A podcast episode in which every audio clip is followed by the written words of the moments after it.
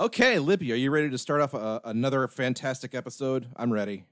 Are you? Oh, um, yeah, I wanted to talk to you about that. Uh, I'm actually not gonna be able to podcast. I'm I'm moving to Miami. Wait, what? Why? Yeah, I I got a job with um uh Rice-A-Roni. Uh, it, isn't that the San Francisco treat? Yeah, they're they're rebranding their image. So Oh.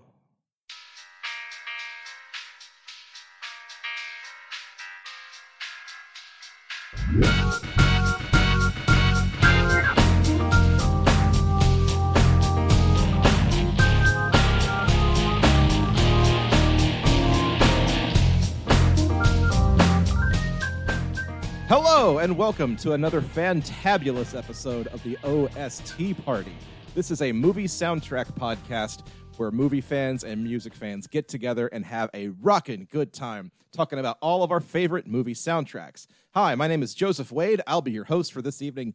Here with me tonight, once again, is my lovely and belligerent co-host Libby Cudmore. Libby, how is quarantine treating you?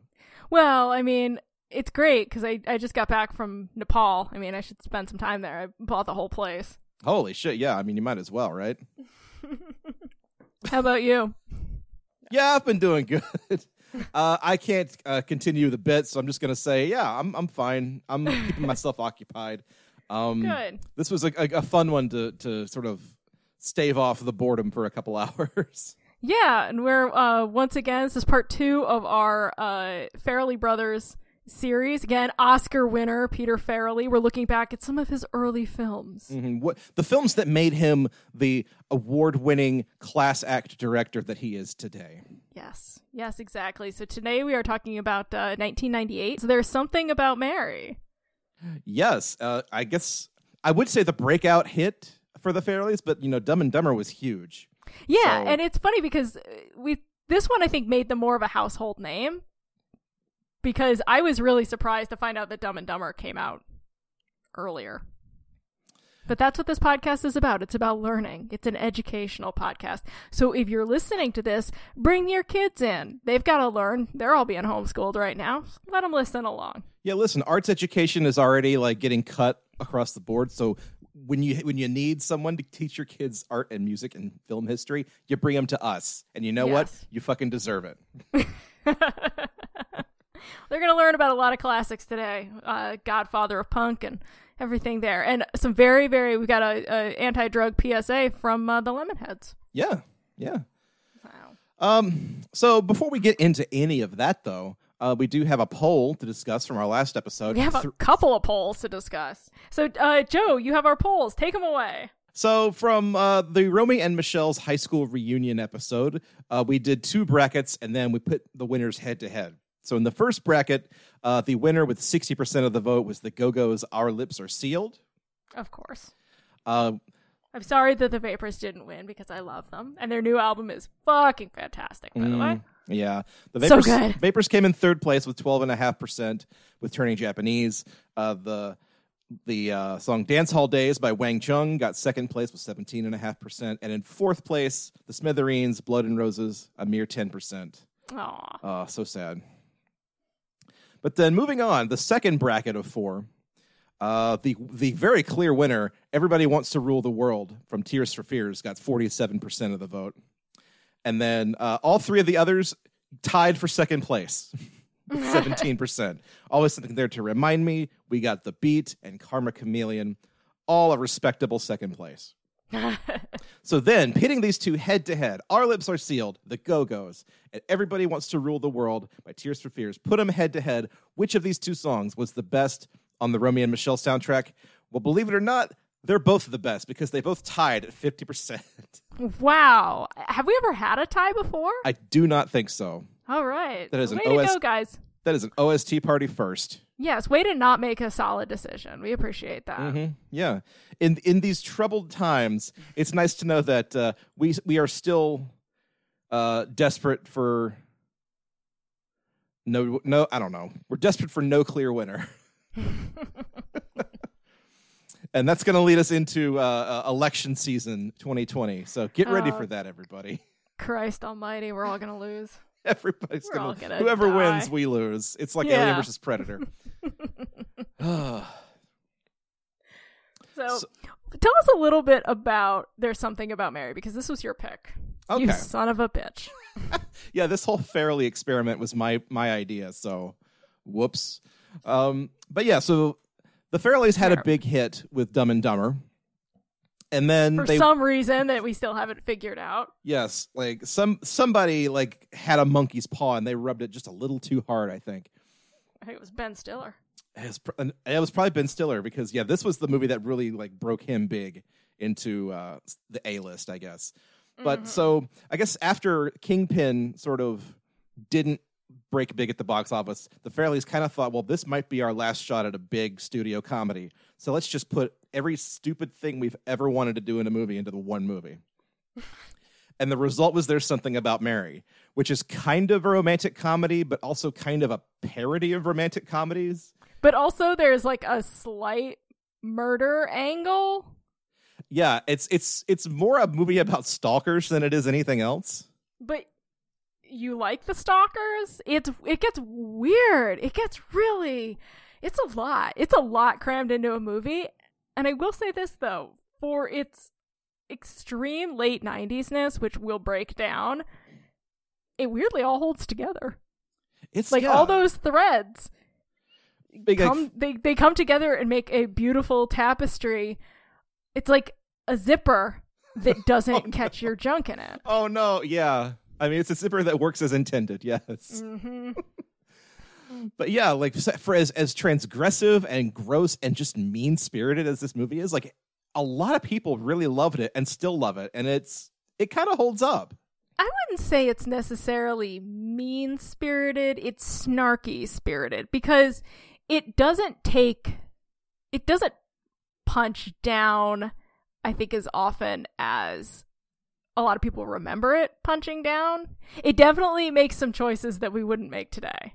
Absolutely, yeah. But where it could be really cruel, it takes a step back and hmm and isn't. I think So good for good for the Farrelly brothers for not being monsters. I guess the bar is really low for men right now.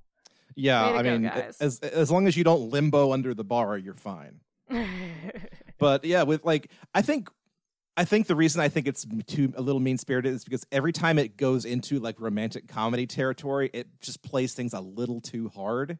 hmm And, like it definitely leans into its R rating, Yes. and that's where like that that's the stuff that makes me cringe because like a lot of it really feels like well we're gonna do our spin on a romantic comedy. You don't need to do that, but they did Yeah. and and now we have to deal with you know scenes like Chris Elliott giving Ben Stiller uh, dating advice, like what to do before any big date, and that's just not necessary. yeah, but it was definitely the the rise of the the raunch humor.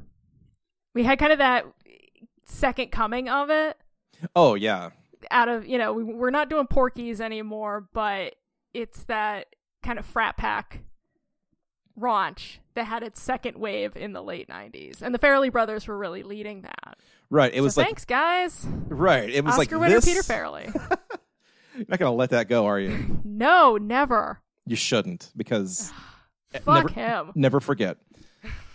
But yeah, like this really led off like the, the the the string of gross out comedies like this, and I guess the American Pie movies, and like I know David Spade made a movie that was like a direct ripoff of this. So Aw. like they were everywhere in the late '90s and early 2000s. Like you just couldn't get away from it. So thanks a lot. Something about Mary. yes but with a lot of these movies came incredible soundtracks and i will give the Farrelly brothers this their soundtracks have consistently been amazing. We're going to see that take a hard, hard nosedive in a future episode. yes. but this soundtrack, while not as good as the Dumb and Dumber soundtrack, is more solid. It's very consistent. Yeah. Yeah, it doesn't. The Dumb and Dumber soundtrack had some real weak spots with uh, Green Jelly and a couple other tracks that were less than pleasurable, but two months later, I'm still listening to Too Much of a Good Thing and Insomniac. Yeah, it's a solid soundtrack. I think it's just a few too many unfortunate cover songs. Yeah, and this one is pretty consistent throughout. Yeah, yeah. So this this has a good. It it takes some weird turns.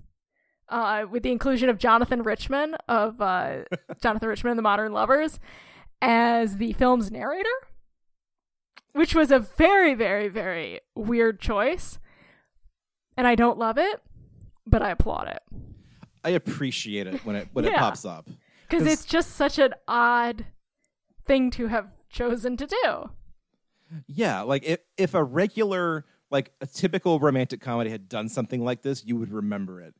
Mm-hmm. instead, they put it in this kind of weird, uh, s- like slapstick kind of parody of a romantic comedy. I'm gonna keep calling it a parody because I think it is. I don't think it's Yeah. taking itself seriously with Yeah. the love story.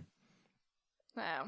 But I yeah, agree. it it works more often than it doesn't. I'll say that. So even though I I'm not a Jonathan Richman fan, I just I don't get him. the the thing that I noticed watching this movie, like when he he shows up at the very beginning, he is not a very good lip syncer. Nope. He is not good at lip syncing because you can tell he's singing, but he's like not strumming this guitar in tune, and he's not singing the song in time, and it's like. This shot is too complicated, and we just need to move on. If he fucked it up, that's too bad. But you wonder then if that's part of the act Maybe, because it's almost like deliberately bad. yeah. Like it's in, in a movie where so many things are like kind of expertly staged and crafted. That's like noticeably off. Yeah. So I wonder, Then yeah. Jonathan Richman is noticeably off. True. Like just as that's his stage presence, there's a sort of childlikeness to it. It's it's not quite like a so bad it's good, but it wasn't as well crafted as some of his contemporaries, and that sort of earns him that Godfather of Punk hmm label. Here's a quick question though: If you were making this movie, who would you replace him with? And the answer can't be Elvis Costello. Go. I was gonna say David Byrne. okay, there. I, I'm. I will accept that. They sort of come from that same era of when when punk wasn't what we sort of think of as punk hmm now, where it was anything that wasn't rock and roll. It, it could have been, it was the Stooges, it was Blondie, it was the Ramones, it was Jonathan Richman, and none of those sound the same. Right. The Sex Pistols do not sound like the Talking Heads, True. Yeah. but they were all under that banner as it was still sort of finding its way. And so I think someone like David Byrne, while Talking Heads was much more elaborate musically than Jonathan Richman, David Byrne still has that wonderful weirdness. And if any of you have seen uh, the Sack Lunch Bunch, you know what I'm talking about. Oh my God. Yes. like his just very stagey sort of nervousness. hmm But I do love that opening shot of Jonathan Richman in the tree. Not just because it's Jonathan Richman in the tree, it's that his drummer is also in the tree. yeah. The drummer's always tagging along. so, yeah, just a guy in a tree would be okay. It's just that little extra addition. But I that's think it's funny. I hadn't thought about that until just now, but that's like the perfect way to start the film because like those two guys are hanging out in a tree watching these people and like that's the whole movie is two Yeah. guys hanging out in a tree watching a girl. Yeah, essentially. They're stalking our protagonist. So yeah. then let's start off uh, right. Well, we never even told our good listeners what this movie was about. We got off on a tangent on Jonathan Richman. Right, we did, yeah. So um also we even didn't even talk about uh billboarding school. I have some of that too. But uh, let's let's go to it. Let's go to it. okay. Real quick side note, sidebar. Uh, we're going to take a detour into billboarding school real quick. So this hit the Billboard charts August fifteenth, nineteen ninety eight, at number one eighty five. That week, the numbers one and two soundtracks in or no, the numbers one. Ugh. That week, the numbers one and two albums in America were Beastie Boys' is "Hello Nasty" and the Armageddon soundtrack. Oh God, our nemesis, the Armageddon soundtrack. Yeah, it's looming on the horizon like you know, some giant meteor that's about to hit the earth. I don't know. I, for one, welcome the giant meteor from Armageddon. Me now, did did you own the "There's Something About Mary" soundtrack? Uh, didn't back in the day. I bought it for this. Okay, Yeah. So I did not. My stepdad's friend Rob had it, and I borrowed it from him, and I think taped a couple songs off it. Okay. Yep. So, or probably burned them with my fancy CD burner. Ooh, yeah. I know. That's that's that's, that's a, a hot commodity in 1998. Yep. Uh, so this album peaked at number 132 in its third week, lasted for seven weeks. The number one soundtrack the week this fell off the charts was the soundtrack to Rush Hour. I don't even know what's on the soundtrack to Rush Hour. It's, I, I, as far as I know, it's an hour and a half of Chris Tucker screaming. I don't know. I just yeah assumed that it was him. Yeah, saying, "Do you understand the words that are coming out of my mouth?" Over like a Fatboy Slim. 15 different remixes. Yeah. Maybe. Uh, but yeah, so there's something about Mary is about this uh, sad sack guy named Ted, played by Bill, Ben Stiller, who had a date with this beautiful girl named Mary, played by Cameron Diaz. In her second appearance here on OST Party. Yes, yes. Um, and the dirtbag Charlize Theron, Mhm. as she's known in these parts. Uh, they're supposed to go to the prom. Ted goes to pick her up, has an accident, quote unquote. Mm. And then we cut to, was it like 15 years later? Thirteen years. 13 later. years later. Mary has moved on. Ted has moved on. He's lost lost touch with her, and he's like in therapy over this. This has been eating away at him for 13 years. So his friends finally convince him to hire a detective to go find Mary and uh, tell him how she's doing, so that they can maybe reconnect with her. And along the way, the uh, the private eye, played by Matt Dillon, falls in love with Mary himself and then Ted gets involved and he starts to compete for Mary's heart and everyone starts coming out of the woodwork trying to get a piece of Mary because as the film film's title tells us there's something about Mary that drives these people crazy. Well, probably because she looks like Cameron Diaz in 1998. You know what? I get it. Yeah, she's pretty. She pretty. uh so where do we want to begin on this magical journey through the soundtrack? Well, let's. I say we take it right off the top uh, with Jonathan Richman's "There's Something About Mary." Let's go to a clip. would say, Stop whining, they've had enough of that. His friends would say, Stop pining, there's other girls to look at. They've tried to set him up with Tiffany and Indigo, but there's something about Mary that they don't know. Mary. So I think we should lump all the Jonathan Richman in together Okay. because there's a nice progression that goes through the film, and this one starts very simply. It's just him and his guitar and his drummer up in the tree. And one of the things you have to think about with Jonathan Richman is that, you know, he's coming out of disco, out of Motown, out of prog rock, out of these very elaborate music styles. So this must have sounded so f- fucking raw and cool when he first hit the scene. I was listening to this in 1998 and so it didn't necess- it didn't not appeal to me because I do think this song is catchy, but I didn't get it. I didn't get like why Jonathan Richman was a thing. And I remember my dad saying that he just he's like, yeah, he's just bad. So my dad not a Jonathan Richman fan. Not a fan? Okay. Yeah. And so over the years I've kind of softened on him. He's got a cover of uh, David Bowie's Pablo Picasso that's pretty good. Oh, You've never heard it. It's a I mean that's a great song to begin with. But my stance on him has softened considerably. Still not one of my favorites, but I get it now, I guess. Okay. So tell me your thoughts. I yeah, I think this song it's it's a good um, it's like a Greek chorus explaining the movie to us. And I appreciate that. It's just very simple, very direct. You don't need any more than just Jonathan Richman, a guitar, and some drums, And a tree. and a tree, of course. But uh, I like that it's it's basically the theme kind of song that goes throughout the entire film. Every time Ted has like a, an up or a down, Jonathan Richman is there to just punctuate that scene. And every time Yeah, he sh- just every- like Jonathan Richman is always with us. yeah, of course. and every time he reappears in the film, it's kind of the same song with a it's, you know a little variation, a little different based on you know what kind of uh, scene it is, or where the where the mood of the film is, I guess. But it's I don't know. It's kind of nice. Yeah, I dig it. Um, I do like the line.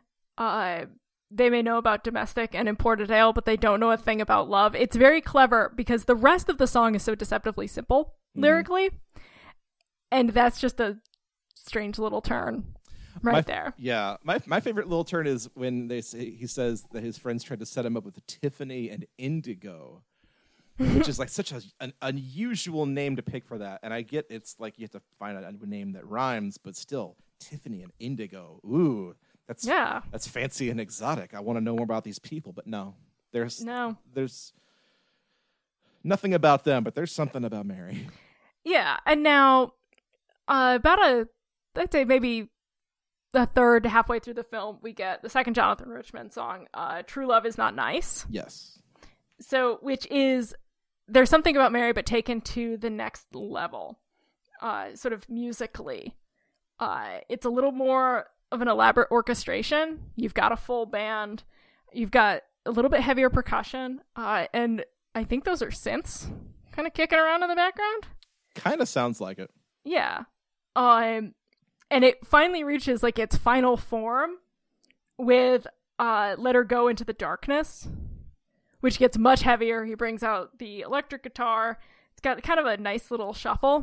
Mm, And you get a much a much more expanded uh, keyboard part.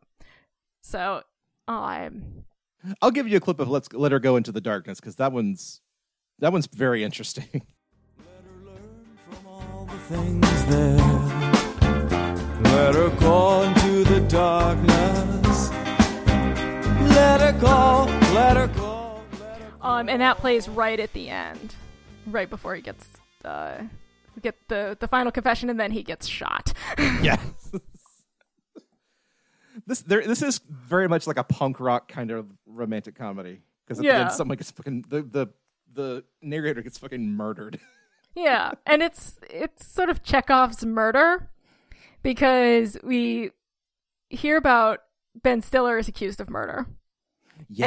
and then uh, or sorry, Ted is accused of murder. Healy is accused of murder. We don't actually get a real murder until the very end of the film. There is So- there is a murderer in the, there. There are two murderers in the film technically. There's the old man who shoots Jonathan Richman, and then there's Harland Williams, Oh right, yeah, the hitchhiker. So with this one, I think we're gonna go through the film hmm and pick out the each soundtrack piece. It goes in not quite order, Yeah, but, but, it's, but it's it sticks pretty close. yeah, it's pretty consistent. Because we're heading deeper into the 90s and we're starting to see a lot more electronica. This one has that great blend of sort of the early 90s jangle pop and college rock sound uh, with the Lemonheads. Uh, but we're getting more on the electronic and art pop. So we've got the Dandy Warhols, we've got the Propellerheads. hmm yeah. And one of the things that I really like about this soundtrack, as we'll talk about throughout, there's a lot of links between the artists themselves and also to previous soundtracks we've done. Yeah, yeah, and, and soundtracks we may or may not get to at some point in the future. So, so the first uh song we hear right off the top as he's going to pick her up from prom is Mary's Prayer by uh Danny Wilson.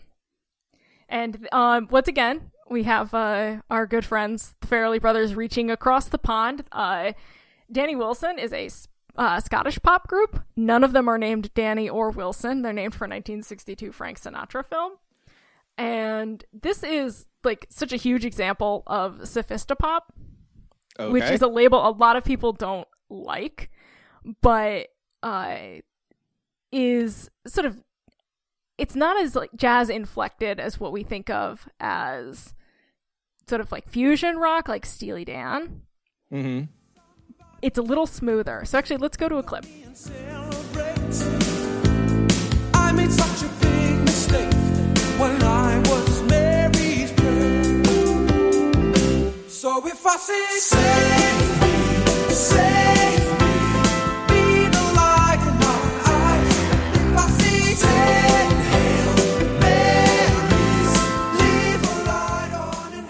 huge hit for starters. And I don't know about you. It's weird though because this. Let me take that again. Yeah. What struck me about this song, and I didn't realize this was on the soundtrack, um, until I was watching the movie.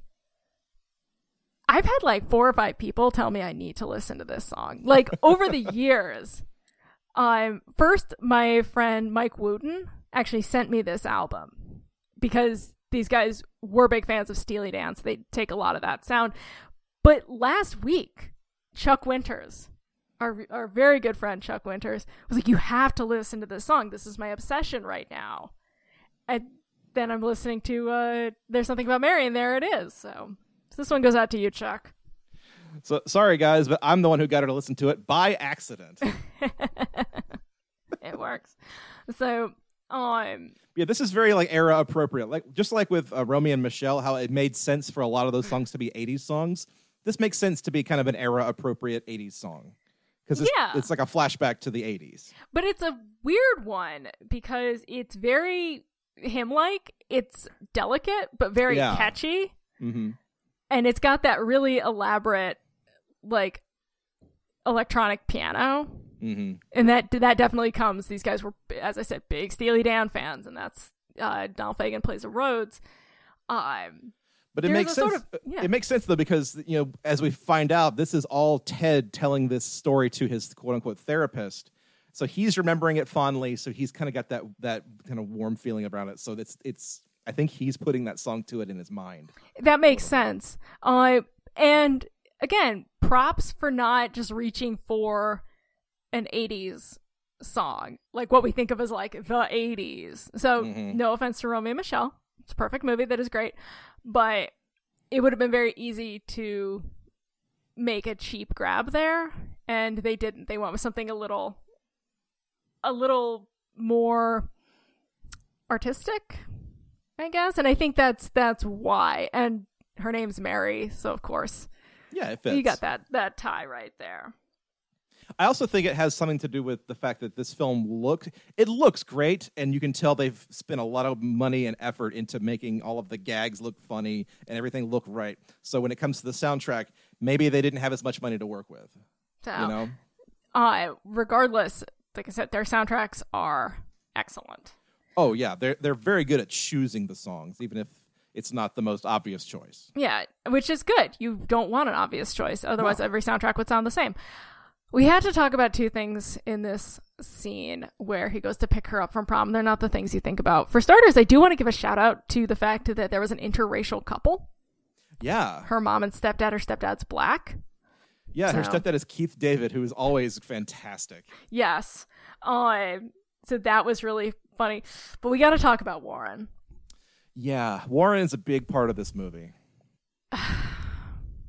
okay, so let's just put the facts on the table. So Warren is played by a character actor named W. Earl Brown, who who I know you've seen in just about anything. He's one of those guys who just always seems to be in movies and TV shows, bit parts, character parts. He's always around, and he plays. I mean, he's okay. So Warren is a special needs person. W. Earl Brown is not, and that's an issue. Mm-hmm. However, yeah. However, sorry. At no point in the film is Warren really the butt of any of the jokes, and his portrayal of Warren is very sympathetic. Yes, but it's still, I think, as Robert Downey Jr. put it best in Tropic Thunder, Everybody knows you never go full retard.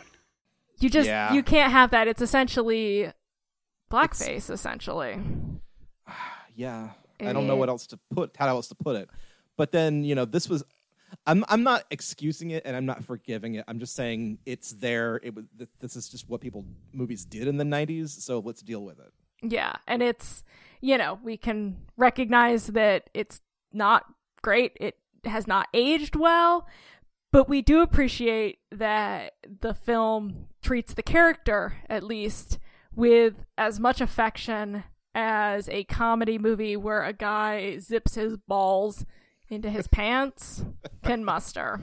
Yeah, and so and everybody in the everybody in the film loves Warren. He's pretty lovable. He's pretty lovable. Like he's he's not the worst part of the movie. I'll say that. No, there's a lot worse. Uh, it, but he probably should. He absolutely should have been played by an actor. Uh, with developmental disabilities Right. again. And, Uh, and and reading up on the film, the the the actual real the real person that that character is based on is in the film. Like he's one of the uh, special needs folks when Mary goes to visit Warren at his uh, his group uh, ev- event. The real the real Warren is there, so it's not Oh, like good. they couldn't have done it. It's just it's not as bad as it could have been. it could have been a lot worse. Um, there is, of course, the the famous uh, Franks and Beans sequence that Oh, everybody yeah. remembers. This there's two scenes involving Ben Stiller's penis that everyone remembers this film for. Mm-hmm. Um, ah, man, the '90s were wild. Actually, were- let's let's take a pit stop here because I want to ask you a question. Did you see this movie when it came out? I did. I saw this on a date. Oh wow! Yeah. How did that go? We were together seven years, so I guess it went okay. Okay, that's How about you? Surprising. I saw this with my parents. Oh God. I was uh, I was 12 years old. This was my first R-rated movie. Uh, you're not allowed under 17. If unless Nope. you have a parent, Well, you have bad parents apparently. I do. Yeah. no, they wanted to see it, and they decided, you know what? He's old enough. But they brought my younger brother too. Oh boy. Yeah. Honestly, at that point, I would just either die or emancipate myself. I don't think I could look my parents in the eye after seeing this film. Oh, we, we didn't talk about it. but um, you know, Warren's uh, catchphrase "Franks and Beans" was that that showed up a lot in our family cookouts. Oh boy. So yeah, thanks for that, Dad. I'm gonna make that part of a speech at your wedding. I beg you, please, do not do this. Oh, I will. Oh boy. So let's move on. So we've had Mary's prayer, and Ted has had his little uh, little whoopsie in the bathroom, Mm-hmm. and At this point, he's still thinking about Mary. It, fa- it flashes forward 13 years, and he decides to hire uh, his friend Dom's, uh, who's played by Chris Elliott. Tries to hire a friend of his named uh, Pat Healy, who's played by Matt Dillon, who's weirdly handsome in this film. I can't explain it. I don't know. Like I kind of into Healy with his horrible mustache. his weird John Waters mustache. Yeah, I don't know. Um, he hires him to go down and try to find Mary, and as he's driving around uh, Miami, where she has moved, uh, we have the push stars. Uh, everything shines. Let's go to. A- We losers stand in line, just waiting for our time. Broken angel, take that plane and finger paint the sky till everything shines. Now, I wrote in my notes that this was nice late 90s pop rock, and also that everybody's mom was probably into this in 1998. it's funny because I actually saw the push stars with my mom. Oh, wow. Yes, in uh probably the mid it would have been the uh the early 2000s cuz I wasn't quite 21. Mhm. So I couldn't drink. Um but they were opening for the band Great Big Sea. Uh who later they uh did some work with. And they played this song Any Little Town. I remember looking at lead singer Chris Trapper, and he was so, so, so cute. And just thinking, like, he is so beautiful, and he can't see me.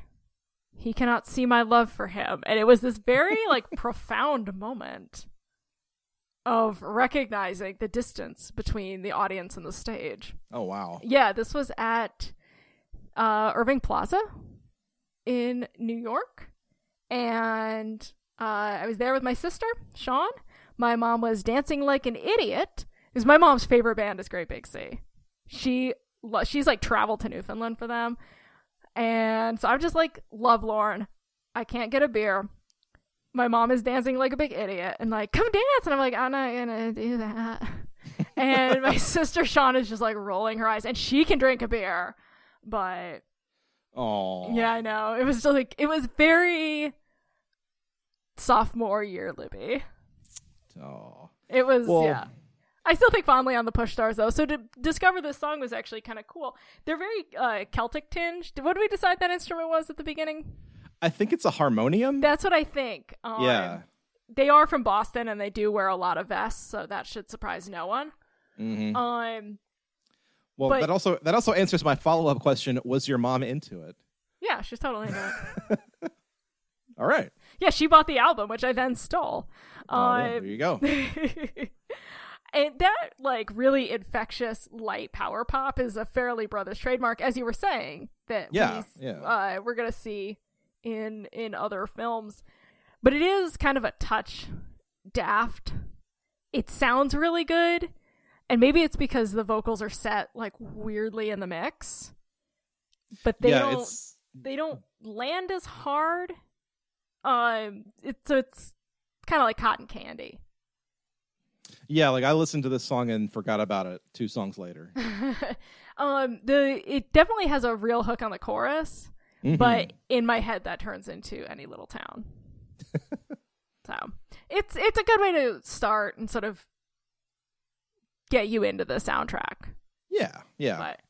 But um, all right, so take it away, Joe. Where Uh, do we go from here? Yes, then moving on, uh, Healy is on the case looking for Mary, and he finds his way to Miami, where he meets up with his, I guess, his uh, connection, played by Jeffrey Tambor.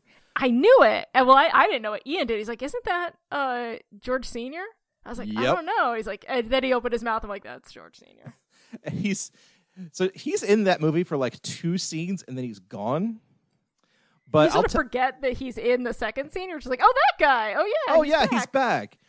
But then, um, in the scene where like all the the guys are confronting each other in an apartment, that's Jeffrey Tambor's apartment, and he's not there. Like that's his character's apartment. He's not there. In the extended version of this film, like this a cut subplot where Jeffrey Tambor's character eventually gets eaten by his own boa constrictor. Oh god. So like when they go to his apartment to have that big confrontation, and they're like, "Oh God, what stinks in here?" It's because he died and he's being he's being digested by a snake. I was wondering. ab- Okay.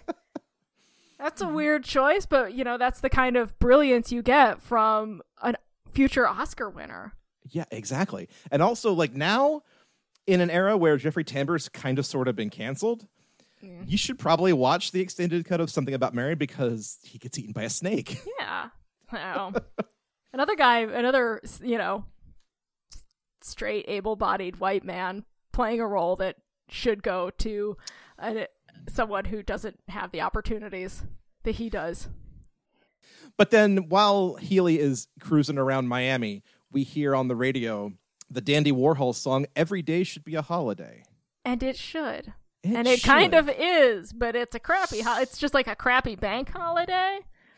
Every day is Arbor Day, which nobody likes. Yeah, where nothing is open, but you don't have to go to work. But mm-hmm. everyone's somehow not able to come over to your house.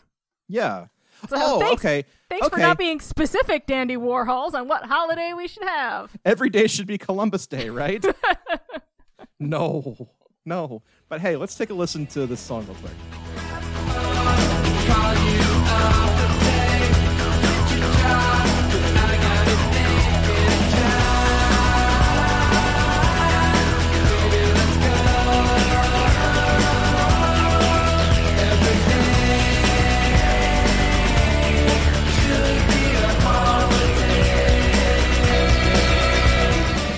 This is kind of what you were talking about earlier when like the it was the late 90s going from the jangle pop sound to sort of the art pop electro kind of vibe. Yes, and nobody better represents that than the Dandy Warhols, who are Mhm. basically if Portlandia was a band.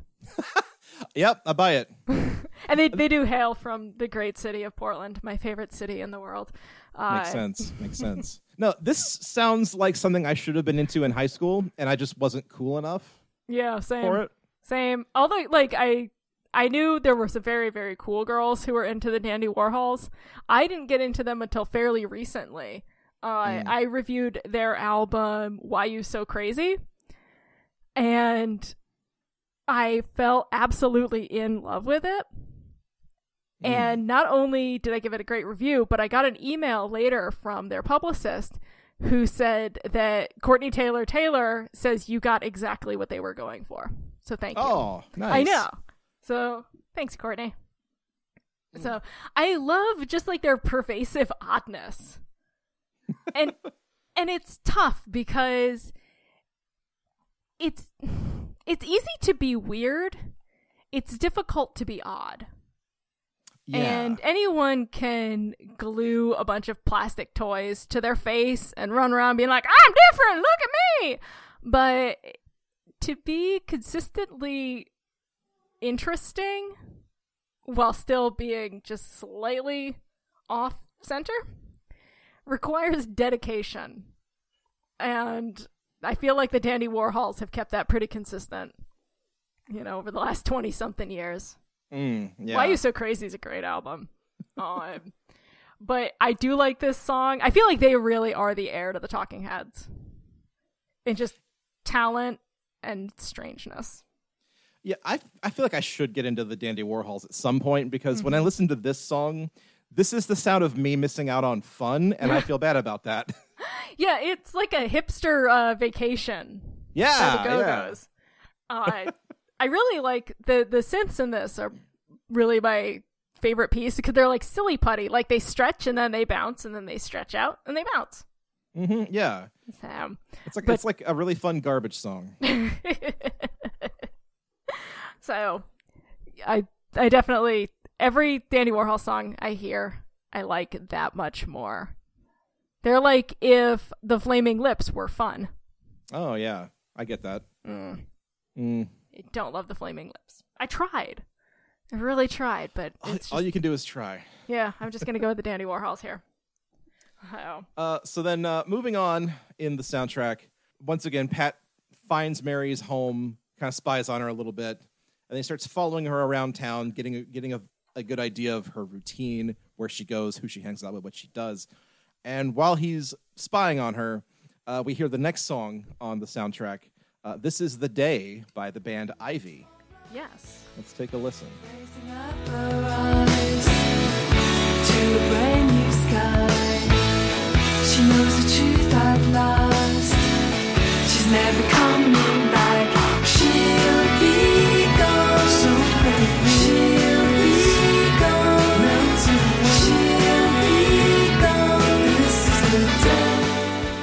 should be noted that one of the members of Ivy is the late great Adam Schlesinger.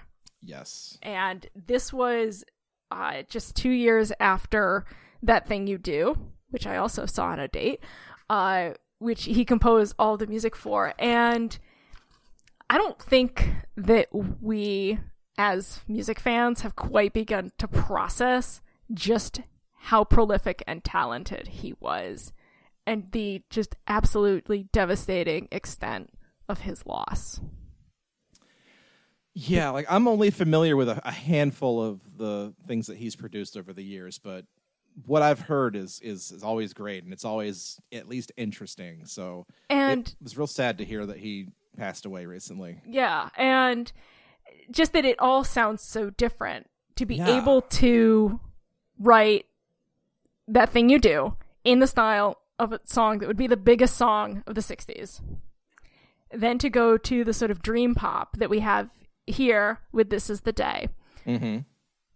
To then uh, hop over to Fountains of Wayne.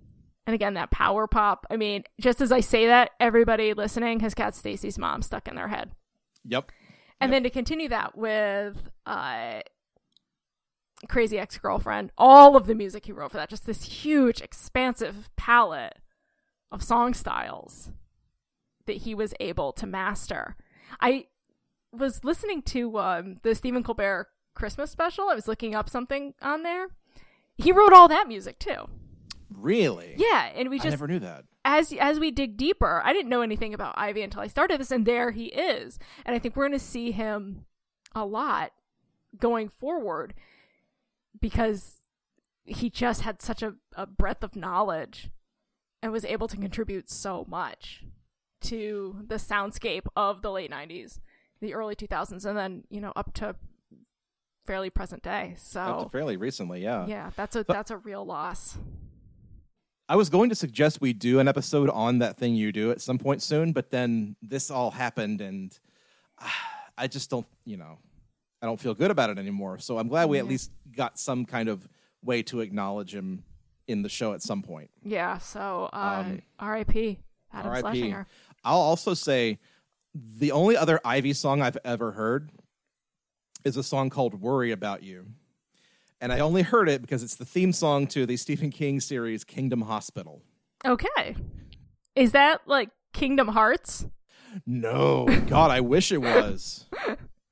No, it's basically uh, like a, a mini series about you know ghosts haunting a hospital, but it's all done by Stephen King. Okay, And yeah, it's got a very kind of HBO kind of vibe to it. so there's just male nudity everywhere. Oh no, Yeah. not like that. I don't know, but all- all I'm saying is like, yeah, uh, all of the Ivy I've ever heard has been for m- movies and TV shows, and everything that I've heard I've liked. and- and it's weird because uh you know they had this song in in the movie. They had several other songs. They never had a hit on the charts so they were disbanded fairly quickly. Hmm but uh again we have this this horn section coming Yeah. out of coming out of the neo swing. It's not quite neo swing but we're right in the middle of ska revival and the neo swing revival as well as the lounge revival which we're going to talk about on another track. Oof.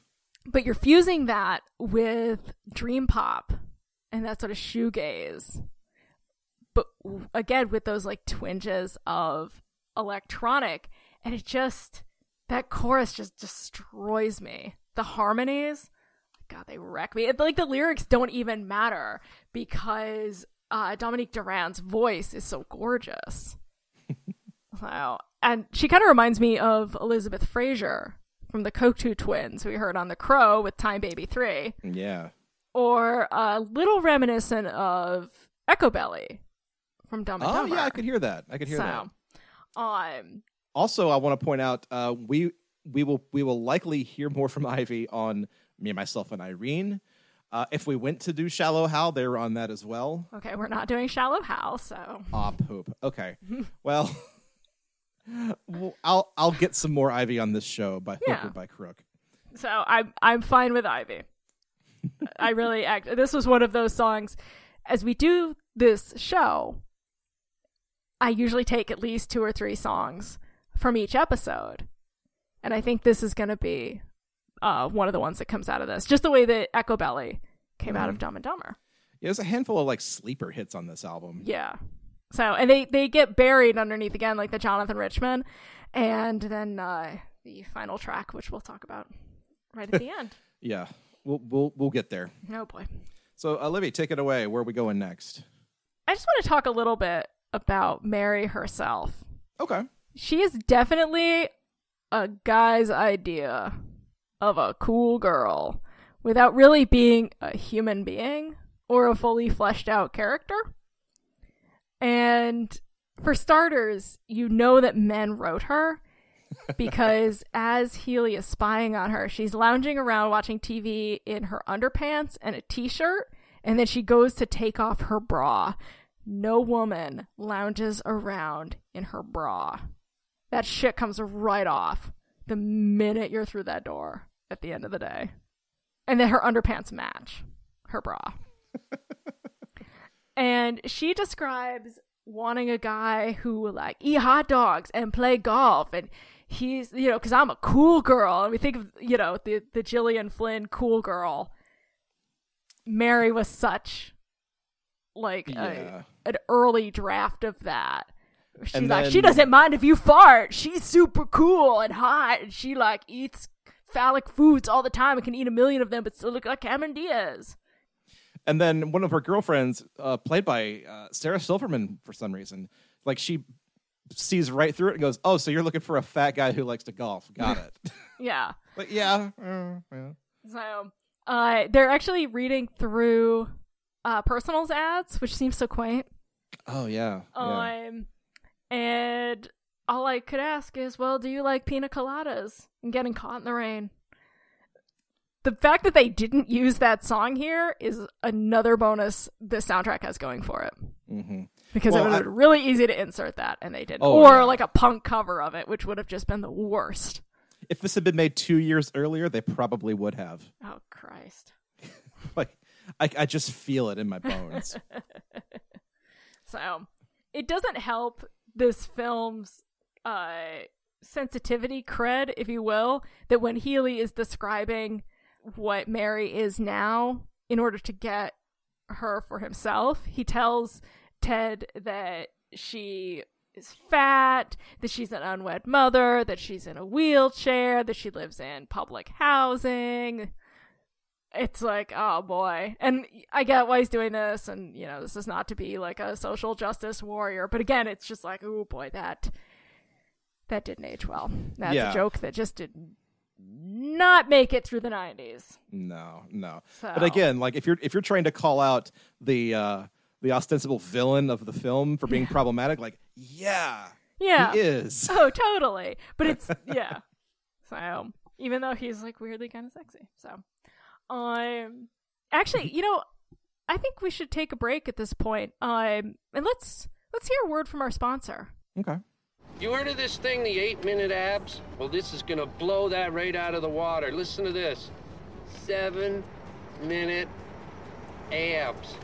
Think about it. You walk into a video store, you see eight minute abs sitting there. There's seven minute abs right beside it. Which one are you gonna pick, man? I'm. I would go for the seven. Yeah, I'd go for the- Bingo, man, bingo. Seven minute abs. And we guarantee just as good a workout as the eight minute, folk. You guarantee it? That's how do you how do you do that? If you're not happy with the first seven minutes, we're gonna send you the extra minute free. See, that's it. That's our motto. That's where we're coming from. That's from A to B. see i think that sounds like a great product i i i'll pick that up at my local video store Libby, you can't go to a video store right now. is it on youtube Maybe. I hope. I'll buy it for two dollars. I don't care. yeah we're we're stuck inside we'll do whatever so i know got what- i got seven minutes You know what I really hate about what I just said was that even if there weren't like a pandemic going on, you couldn't go to a video store anyway. uh you could if you lived in portland oregon with the dandy warhols Ah, fuck. There whatever. is there is a video store. It has VHS. I have been there. It's amazing. I'm so jealous. It's You have no idea. I saw a guy wearing a uh, straw boater hat and a pinstripe suit there. I'm like, I'm in motherfucking Portland. It might have been. Courtney Taylor. Taylor, I don't know. I might have been in a Portlandia skit. You could have. You never knew it. I fucking never known. So, at this point, very briefly, uh, as Tad is going to find Mary, he picks up a, hitchhiker, goes to pee, gets caught uh, in a sting with a bunch of gay guys, and uh, then accidentally confesses to murdering a hitchhiker. Like you do. Yes. Um, there is a brief implication of prison rape because this was the 90s and that was funny. And After Ted's friend Dom picks him up, gets him out of jail, and they both trek off to Miami to see Mary, that's when they actually finally see Mary at her job with Pat. And the song that plays over this cue where Ted finally sees Mary again and he sees Mary with Pat is, of course, Joe Jackson's Is She Really Going Out with Him? and this is a song that everybody knows.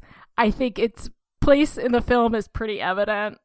Uh, I mean, I love Joe Jackson. I love the song. It's written about Lyle Lovett. really? Yeah. So, although, you know, Joe Jackson's not that high either. So it's like, slow your fucking roll. All right. You're not going to be a Playgirl either. But I, I do love Joe Jackson. Mm, So that's a good song. yeah. It is a little on the nose. it's extremely on the nose. But it's a funny sound cue and it's sort of there. And there is a joke. We also see Jonathan Richman again as a hot dog vendor. Yes, yeah. After after that scene ends and and Ted finally gets his like reunion date with Mary, Jonathan Richman comes back up to the uh, to the camera to sing one more uh, one more little chorus for us. Mm-hmm. Um, And now is when uh, another one of the big scenes in the film, I think that a lot of people kind of remember for some weird reason, is uh, Dom is explaining to Ted how to get ready for this date. And on the radio, we hear the Lemonheads. If I could talk, I'd tell you. let's go to a clip.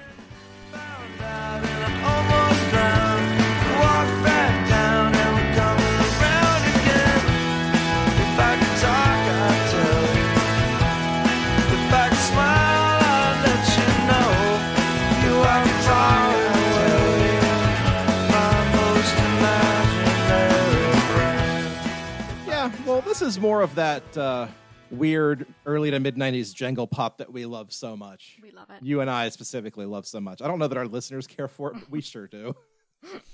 But uh, you pointed out that this is uh, this is a very this is very similar to something that um, the Farrellys did in Dumb and Dumber. They would take the very beginning of this song and they would just like that's all you need is the little guitar sting, and then they would move on with the scene. This is that song, right? Yeah, Okay. I think so. And just as um, too much of a good thing works at Dumb and Dumber, this really does the kind of the same job in something about Mary. And I don't know. I actually, I don't know. I don't know what to say about the song itself because I just enjoy it. I'm not the I'm not the music person. I don't have the words, but uh, I'm watching the I'm watching the music video for this song right now, and it's the Lemonheads at a very strange, uh, like state fair kind of deal, where there are sad clowns and and lobster men, and the band is tied up in carnival lights, and it's very odd. And like these mid '90s videos, they just didn't care what they did, did they? Nope, it was all about image. Mm-hmm. Uh, yeah, so this does have that jangle pop sound.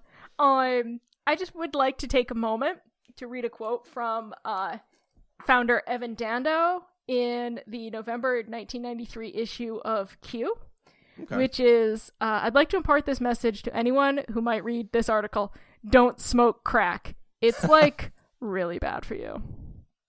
So, uh, Evan Dando was like a huge crackhead, and at one point he lost his voice because of, Oh, he smoked wow. so much crack. Um, Well, I mean But- that explains the video. yeah. So the Lemonheads were hugely influential, and Evan Dando is a genius who has worked with everybody. He worked with two separate people on this soundtrack. We didn't talk about the Ben Lee song that opens the film. no, we didn't. It's whatever. It's kind of cool that he wrote it as a teenager. Mhm. Um, and that is, uh, of course, How to Survive a Broken Heart. But Evan Dando wrote songs with him. He, uh, Ben Lee wrote a song about Evan Dando, and Evan Dando later wrote songs with Courtney Taylor Taylor of the Dandy Warhols. Oh my god, I know it's kind of incestuous. a little bit. So, my only thought with this one is I would have swapped this with. I would have swapped this with History Repeats Itself and used this on the montage. And History Repeats Itself is good because history is repeating itself on the montage.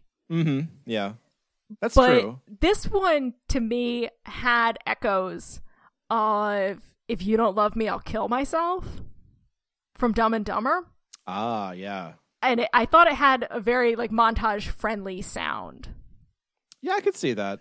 So that's that's the only switch I would have made. But as we see when we get to uh, the Propellerheads, that works thematically with the montage. Hey, everybody. So it was at this point in the recording when we realized that our notes were a little bit off. So uh, we're gonna jump back in now, and hopefully we'll get back on track.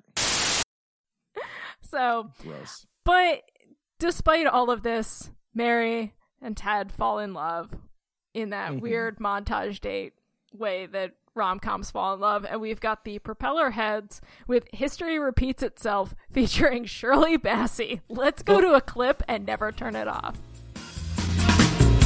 The newspapers shout, a new style is growing. But it don't know if it's coming or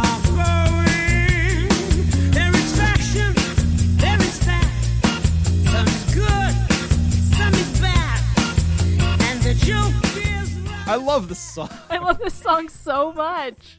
Believe it or not, I actually have this entire album from the Propellerheads. Oh, nice. And this is like the chillest song on the entire album because the rest of it is like imagine this song but double the pace, double the tempo, just trying to give you a heart attack. Because that's Oh. what the ah. Propellerheads kind of is. Yes. They're more into like the techno side of things. And I'm really into it. I like it a lot. But this is great. It's a strange and kind of delirious combo. Yeah. This is another Brit duo that uh, the Farrellys are so fond of. Um, they This- also covered this- uh, on Her Majesty's Secret Service and were contributed the track uh, "Backseat Driver" to the Tomorrow Never Dies soundtrack. Yes. So the uh, the Shirley Bassey edition here is makes a lot of sense. Yeah. And this is also like the only album they've ever produced. So Ah, that's a shame. Yeah, but it's, it's it's also just it's this is what 1998 sounded like. Everybody, Yeah. I'm sorry. So it was, but again, we've got that that jazz and that that big band. They called this uh, big beat, which Mm, was where yeah. you use funk and R and B and jazz as your main beat in a house track. Mm-hmm. mm-hmm. And uh, you know, we're we're seeing that throughout other songs in this era, which is neat. That you know, some bands are using it on the punk side of things, some bands are using it on the dream pop side of things, the synth pop or the um, sophisti-pop. we're seeing it yeah, it yeah, in all these different incarnations, and none of them sound alike mm-hmm. Mm-hmm. which is fascinating. Uh, their songs have also been used in The Matrix and Austin Powers' The Spy Who Shagged Me. yeah, and also um, Lost in Space, the movie, and. See, I always talk about this stuff. Like I always talk about music that sounds like this. Always sounds like it came from a video game. This, like songs from this album, were literally used in video games. so I guess that's what I'm thinking of every time I say that. Yeah. But no, this one, it's the addition of Shirley Bassey that really just Oh, yeah. makes this the standout. I'd say this is probably this and uh, the Ivy track are my two standouts from this. yeah, this is fantastic. Yeah, It's with the Lemonheads in third. so fucking cool. It's really unexpected. mm-hmm. So, and that's what the 90s, I feel like, especially in the late 90s, were all about was just when you thought you had narrowed down what pop music is going to sound like, something else would come out and you'd be like, holy shit, that sounds like nothing else that's on the radio. Right.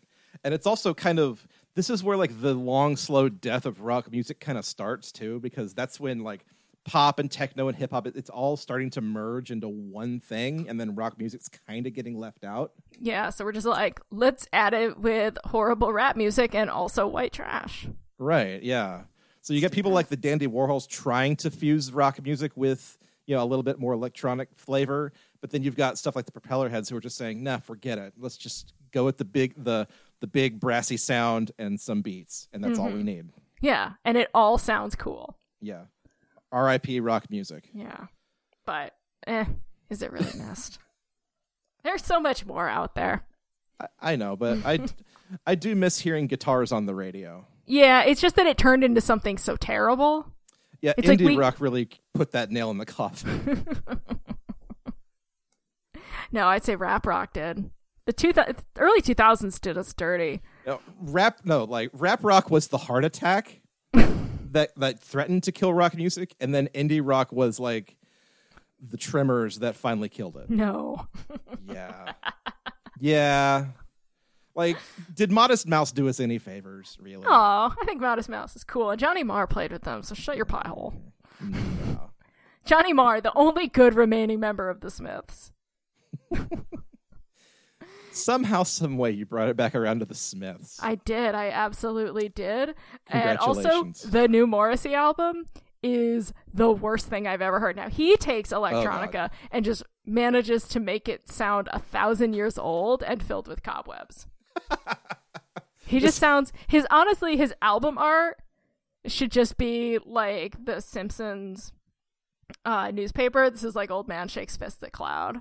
Mm, yeah. That is the theme of the new Morrissey album. Old Morrissey shakes fist at cloud. Yeah, he's just like, I'm mad at everything. There are people that aren't white. Who? Why are we allowing that? So last thing about this song, it like I think we've talked about this just a little bit. It kind of punctuates the scene where Ted and Mary are running errands and going doing like, you know, uh date related stuff, but they're hanging out, getting to know each other again, and things are going good and bad for Ted. But it's like he's getting in back into that cycle of once every time he gets close to Mary, something bad happens. Like Warren hits him with a fishing rod, and or he accidentally gets Warren hurt, or they leave the dog on the roof of the car, or something happens. But you know what? It's cool because Mary and Ted are cool. Yeah. So there's really only uh, one song to kind of finish us out. So Yeah, I mean, we're gonna jump straight to the end credits, right? yeah, we should finish off. Uh, the big reveal is that Dom is her ex boyfriend Woogie. They all confront her to tell them, uh, to tell her rather that they love her. Uh, her ex boyfriend is uh Brett Favre, who she should apparently be with. He says Favre? Favre. Favre? Fava beans? Favreau, Jon Favreau.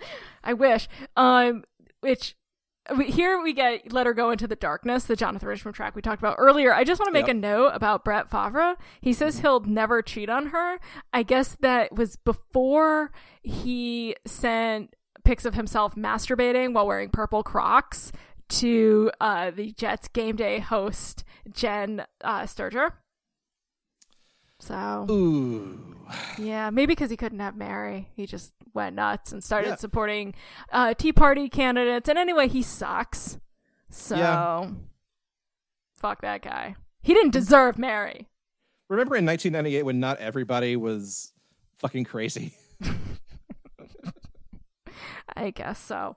Um, but we have our final scene. Obviously, they get together in the end, and Jonathan Richman gets shot. And then we have the last end credits scene. Let's just play this fucking song. Y'all know what it is.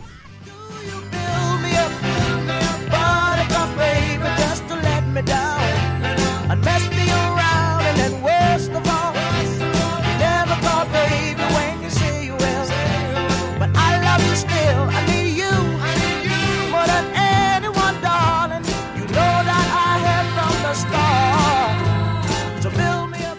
last end credit scene you'll ever need. Now- Because after this came out, everybody started trying to copy it. Now, don't get me wrong. I love Build Me a Buttercup. Who doesn't? Oh. It's a great song. It's a classic, yeah. But this, everybody singing the end credits was an abomination before God. It's just stupid. I mean, I get that they were trying to have fun with the end of this movie. No. And and viewing it through the lens of this might be the last movie we ever make, I can get it, but then no, it blew up, became the biggest thing in the world, and everybody wanted to do that for the next 5 fucking years. Yeah. I went I went to like a summer camp film school in high school. I think I told you about this before.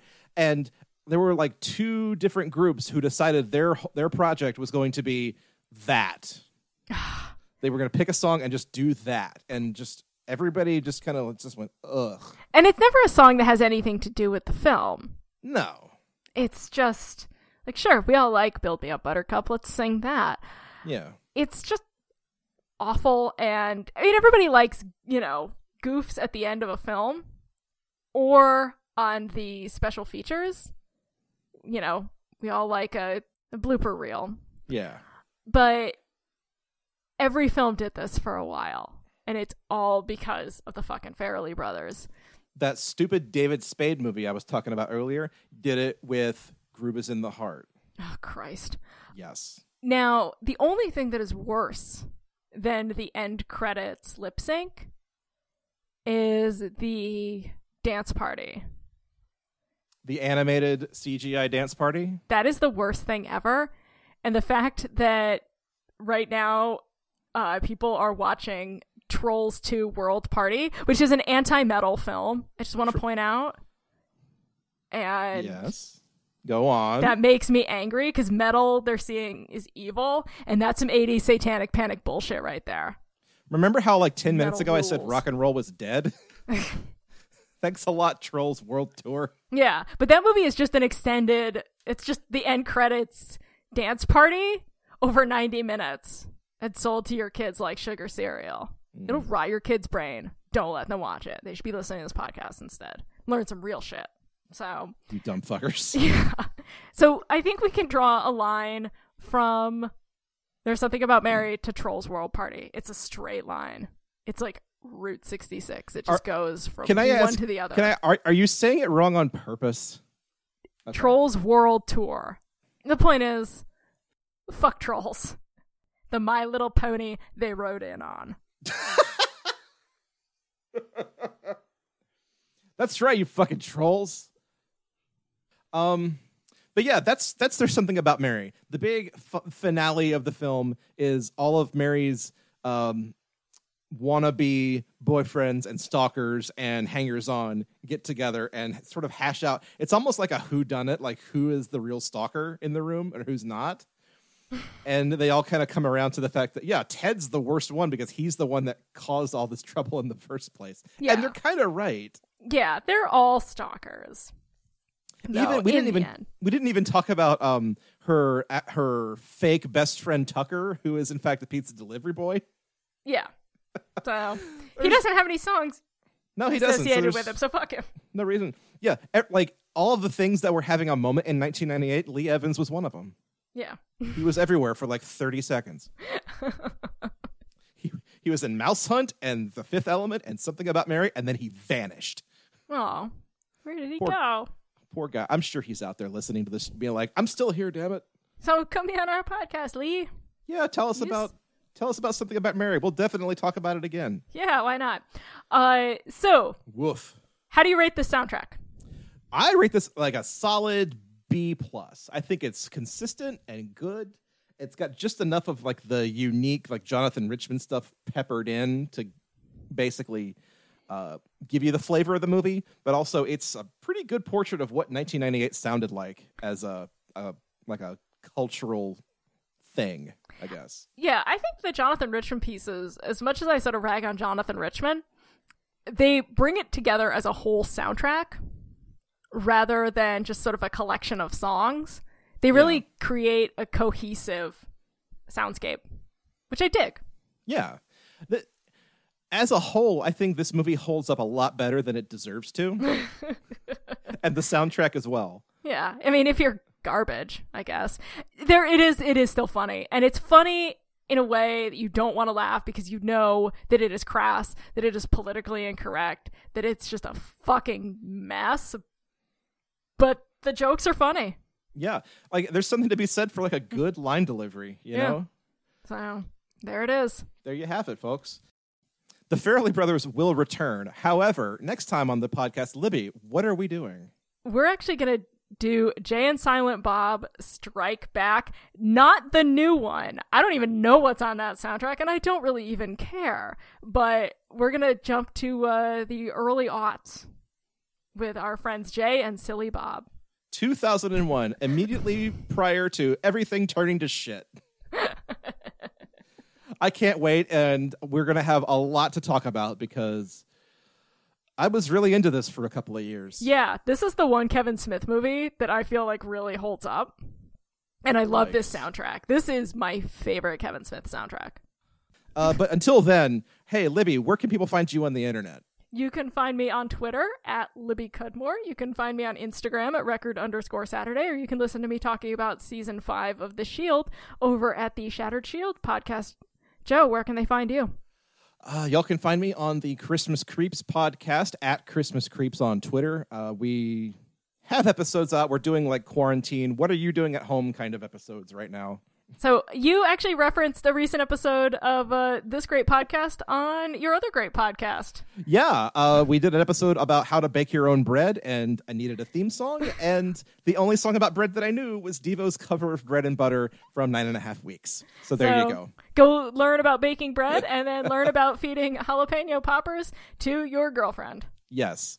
And also, if you want to uh, follow me on Twitter, I'm at Cordial Wombat. While I'm stuck at home right now, I am live tweeting the entire filmography of Steven Spielberg. Why? Yes, he is. I don't know. I'm bored. so come join me. We'll have we'll have some fun talking about Spielberg. Um, but until then, Uh, you can also email us at ostpartypod at gmail.com or tweet at us at ostparty on Twitter. Um, like and subscribe, all of the stuff. Tell your friends about this show. This is a party we want to get bigger and and more um, eclectic, and we want everyone to enjoy this podcast. So please tell a friend about our show. Yeah, what else are you doing? You're sitting inside. Yeah, exactly. um, so for the OST party, I am Joseph Wade. And I'm Libby Cudmore. Buy the ticket. Take the ride. Is she really going out with him? Is she really gonna take him home tonight? Is she really going out with him? my eyes don't deceive me, there's something going wrong around here.